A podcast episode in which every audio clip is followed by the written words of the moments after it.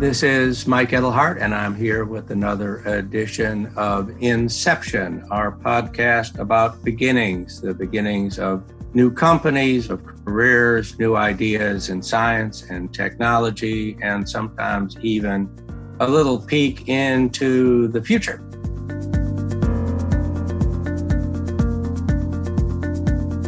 And I'm here today with one of our really most recent Uh, investments, Curie Co. and C E O Erica Milchek. It's great to have a chance to uh, talk. Ah, thank you so much. I'm thrilled to be here. You know, with you guys, we had kind of a situation that happens with us pretty rarely, which is that we went from meeting you to committing to you and your company almost instantly in days. So it was kind of love at first sight. Uh, why don't you kind of give the quick overview of you and what it is you're doing, and then maybe we can talk more about how all that quick march from first meeting to funding uh, might have felt from uh, your side. Thank you. That's very flattering to hear. We felt the same way. It was definitely a good fit on both sides. Uh, a little bit about Curie Co. We're all just passionate about uh, synthetic biology and how biology can be used to make safer products uh, for everyone, and really democratizing sustainability. So giving affordable, sustainable, healthier solutions to the world. And the way that we do this is actually pretty much all of us at the company, with the exception of maybe two, came from biotech and pharma. And so at Curie Co, we engineer enzymes so that they can replace antimicrobials that are found in our everyday products, things like preservatives, which are in everything from the paint on your walls to the shampoo in your bathroom to the food in your refrigerator. And um, we thought that it was a very uh, compelling market because everyone needs these, and we wanted to bring safer solutions to those markets. I get to work with really my best friends, so going into work is amazing every day. Uh, to have an alignment of interests and, and marching towards the same missions and, and goals. Got it. Yeah, and one of the things you just said is one of the reasons why we all were so positively disposed toward you and the company, which is that sense of excitement and even love about what you're doing and who you're doing it with. For us, it's very much in our D N A.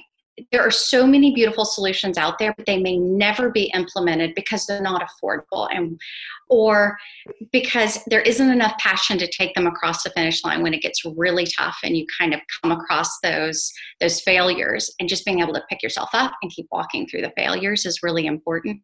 And having people around you that support you through that, I think, is also very important. Failure isn't a dirty word for us. We we just look at it as another data point. One of my uh, favorite quotes is Winston Churchill: success is moving from failure to failure without loss of enthusiasm. Yeah, that, that sums it up. That's a perfect quote. So there are products we have, and those products have preservatives, chemicals in them that are there ostensibly for useful reasons. They keep the products fresh. They keep the products mm-hmm. stable. They have some benefit. So there are those products and there are those chemicals, and they work. Why is it important or uh, valuable to replace them? Preservatives are there because if we didn't have them, our products would become contaminated with microbes. That would lead to rot and decay of the product. But most importantly, it would put the consumer in harm's way because they could get an infection from these microbial contaminants in their products. So a, a way that I like to, to talk about it, or a, a good way to think about it, is let's take the shampoo that's in your shower right now. You use your shampoo every single day. You open it, you close it, or maybe every couple of days. You're constantly opening and closing that shampoo bottle. Yeah. But if or you look during at it, Corona once a week. It, it, during it's Corona, it's like joke. All the time. Yeah, yeah, absolutely. But if you notice that shampoo bottle doesn't have mold and mildew, but the rest of your bathtub, you can't go more than two weeks without scrubbing the mildew off the tub. That's what preservatives are there for. They keep your products safe so that you're not constantly exposing yourself with microbial contamination that could put you in harm's way. So they're mission critical, but the real issue is those preservatives are petrochemical based right now, which means when they go down the drain and end up in our waterways, they're persisting in our environment. And these petrochemicals have been linked to the proliferation of superbugs, which is a huge issue, especially given now in the current crisis that we're in. Infections and, and disease, this is paramount and things that we need to think about. Um, beyond that, these chemicals, a lot of them, we found them by chance. They weren't designed to be antimicrobials. They weren't designed for safety. They were designed because, well, they really weren't designed at all. They were, it's that they happen to be Just really happen. good at microbial yeah. control. They haven't been through a lot of safety or, you know, long-term effects of how they're breaking down in the environment. And so we wanted to come in and take a pharmaceutical approach at solving this problem. We know that they're important. They're mission critical. Anywhere that there's water present in a product, you're going to need a preservative because water will allow microbes to grow. But we wanted our preservatives, when they go down the drain, to fall apart into simple, non-toxic materials. So we chose proteins, and we're protein engineers. So we engineer these proteins to be stable when they're sitting in your shampoo bottle, but then when they go down the drain, they fall apart into simple amino acids, which are non-toxic building blocks of life. And so we think that this is a very thoughtful design. And that's where the synthetic and synthetic biology comes in. So essentially, and again, I'm saying this uh, in part for anybody who's listening who doesn't do this all the time, is you've gone down to the simplest possible form of chemistry and biology that can produce the effects that's important, which is keeping the microbes down. Mm-hmm. But amino acids is as low as it gets, and proteins is one step up from that. So if you can do it way down at that level and then have these simple chemicals that are inside every cell and every body and everybody, everything on Earth, uh, then you can have the necessary effect without the environmental uh, impact, without the secondary impacts, and uh, and that would be a wonderful outcome. This is our mantra. If there is a biological problem, there's a biological solution. So why do we keep turning to chemicals? So biological solutions, they're biodegradable. This allows us to have a much more sustainable solution for the future and keeping our waterways safe and keeping people healthy. At the end of the day, this is about keeping people and keeping the planet healthy. But you're going into a world where there are great big companies making lots of money selling those chemicals. There are great bigger companies using those chemicals. How do you believe you can get that degree of change from those kinds of organizations? How are you going about?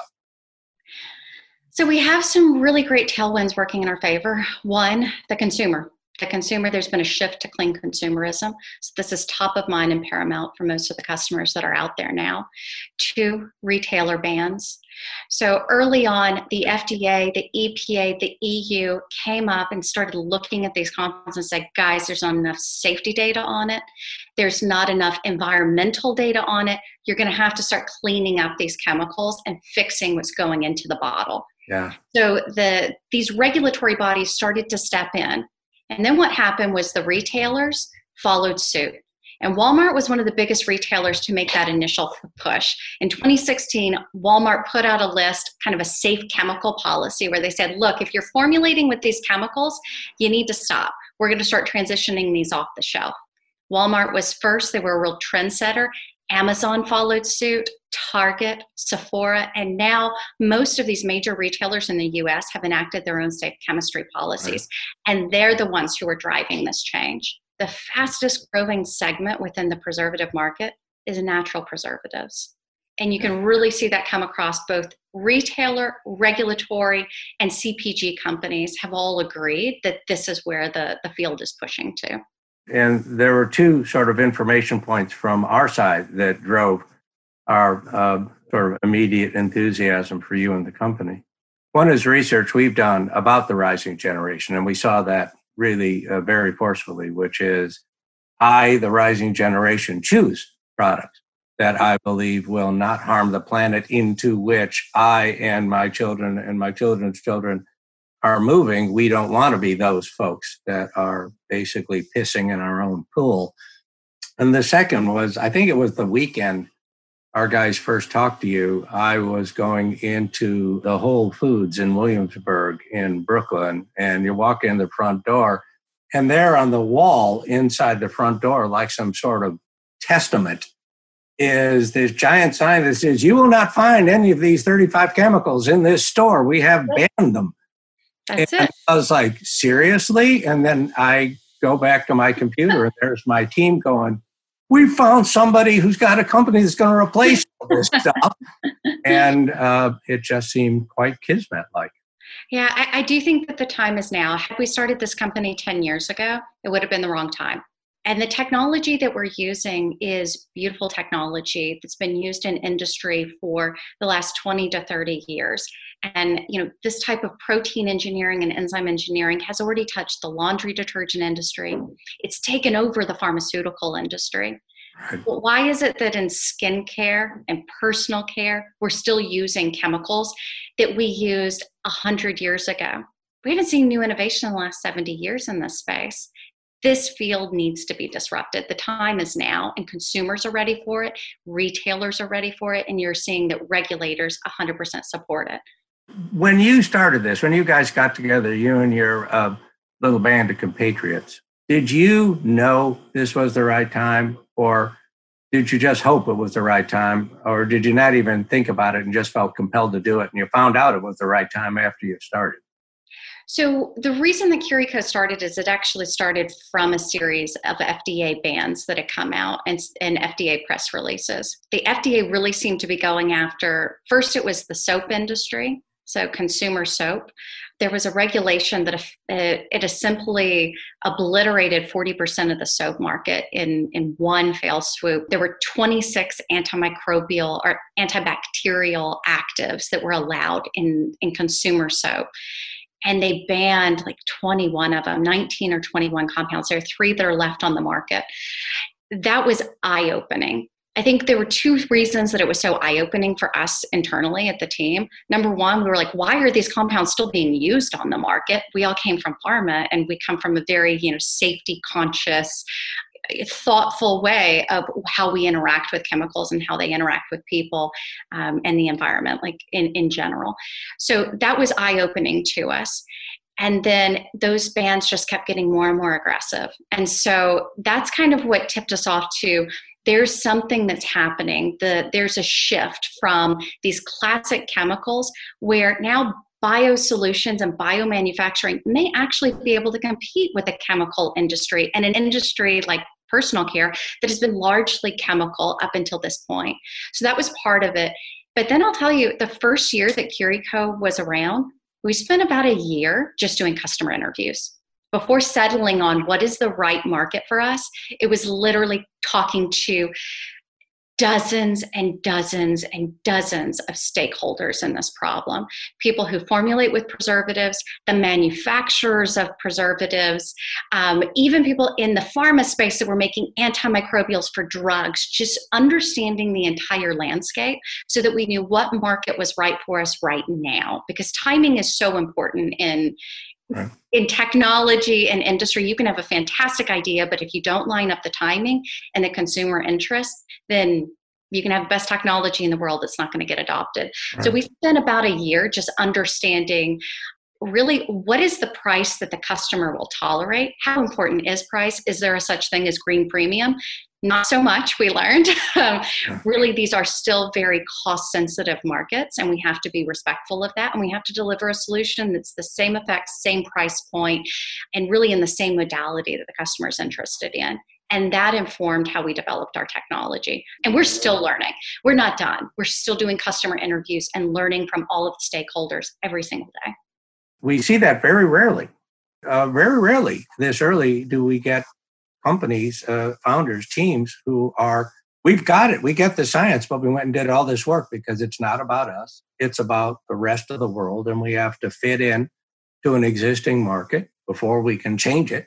And we have to understand our buyers and actually offer them something they're prepared to buy on economics they're familiar with. And the, the science, the sort of pursuit of truth, and the pragmatism that you guys showed on day one, uh, we see very rarely.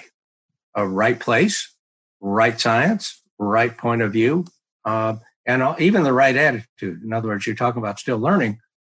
Uh, I suspect we'll find out, but I suspect if it turns out something you guys believe today turns out to be fundamentally wrong, you'll recognize it, respond to it, and work hard to come up with something that's not wrong.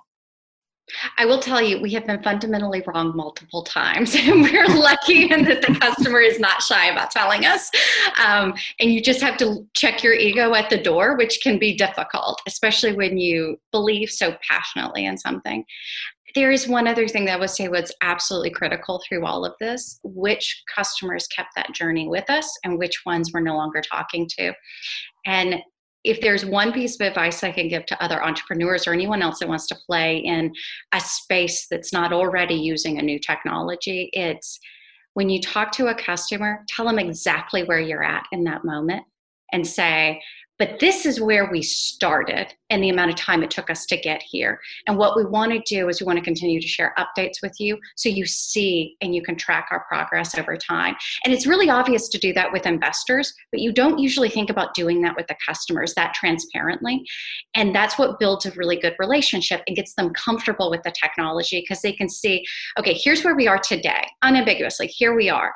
But where we started just two months ago was here, and six months before that was way over here. And so those are the trend lines. We're going to come back to you in another two months, right. another three months, and let you see the continuation yep. of these trend lines. Yep. Young companies, you don't have history and data, and it, it, you have to show those trend lines in a short period of time and really clearly communicate the value. And so one of the relationships that we have that I would say is one of the strongest relationships, they came to the table and said, it's not where your technology is, it's where we see the technology going and how it fits into our pipeline and portfolio and how you can have impact in other areas, even though we weren't playing in those areas yet. You know, give them the canvas and kind of the starting point and let them take right. over, let them paint from there. Yep. We go on for hours like this, I think, uh, but we got to end up at some point. So just one question to wrap it up. What's the big worry? It's three o'clock in the morning. And your eyes suddenly pop open and your heart's racing and you're breathing fast. What was it that woke you up? What's the dark of the night here for you now? I think a lot of it, and it's top of mind for everyone right now, the COVID, the COVID delays, and what does normal look like at the other end of this? We're trying to be flexible and we're trying to ride with it and just see the opportunity through it. But there have been a lot of changes in how we how we approach science, how we approach each other, how we're interacting with our team. Like we're, we're a startup. Everyone's worried about money in the markets right now. I would say all of these things, COVID is very much top of mind, even though COVID has brought opportunities that we didn't know existed pre-COVID. So from a from a customer standpoint and strategics, we've, we've definitely witnessed new opportunities. But we also witnessed a lot more challenges than we ever saw in the past. And keeping the team's morale high, keeping on walking through it, and just not knowing what three months from now is going to look like is hard. It's hard to plan for, and it's hard to keep the team moving toward a common goal when we don't quite know where the finish line is right. and what the finish line looks like. And if we're going to be wearing a mask when we arrive at the finish line, you know, these are right. very real things for us. Yep. Um, it's hard to include the analysis of an event that's never happened before. I think the one thing about that that we're resonating with over here is a, a comment I heard a few weeks ago that the impact of this isn't going to be a dislocation of the future, but an acceleration. It's going to pull some elements mm-hmm. of the future radically forward. We're seeing changes in care that we thought might happen on a five-year event horizon happening this year. We're seeing behavior changes around things like having control over your own food supply that we felt that's got a lot of potential. We're, we're down with that. We're in, but we're seeing that company suddenly vault to profitability because there are a lot of folks out there who are like, this matters to me now in a way I wouldn't have thought without COVID. Yeah, we're going to have a future and we're going to have a less constricted future than right now, but it isn't going to be a straight line extrapolation of where we were a few months ago, for sure. Great to talk to you. You know, we've never actually met face to face, or not. No, we haven't. It was right at right at that COVID moment. So this is great, but I look forward uh, uh, enormously to the opportunity, uh, hopefully soon. Uh, look forward to getting a chance to work with you and meet the whole team. Us too. Thank you so much.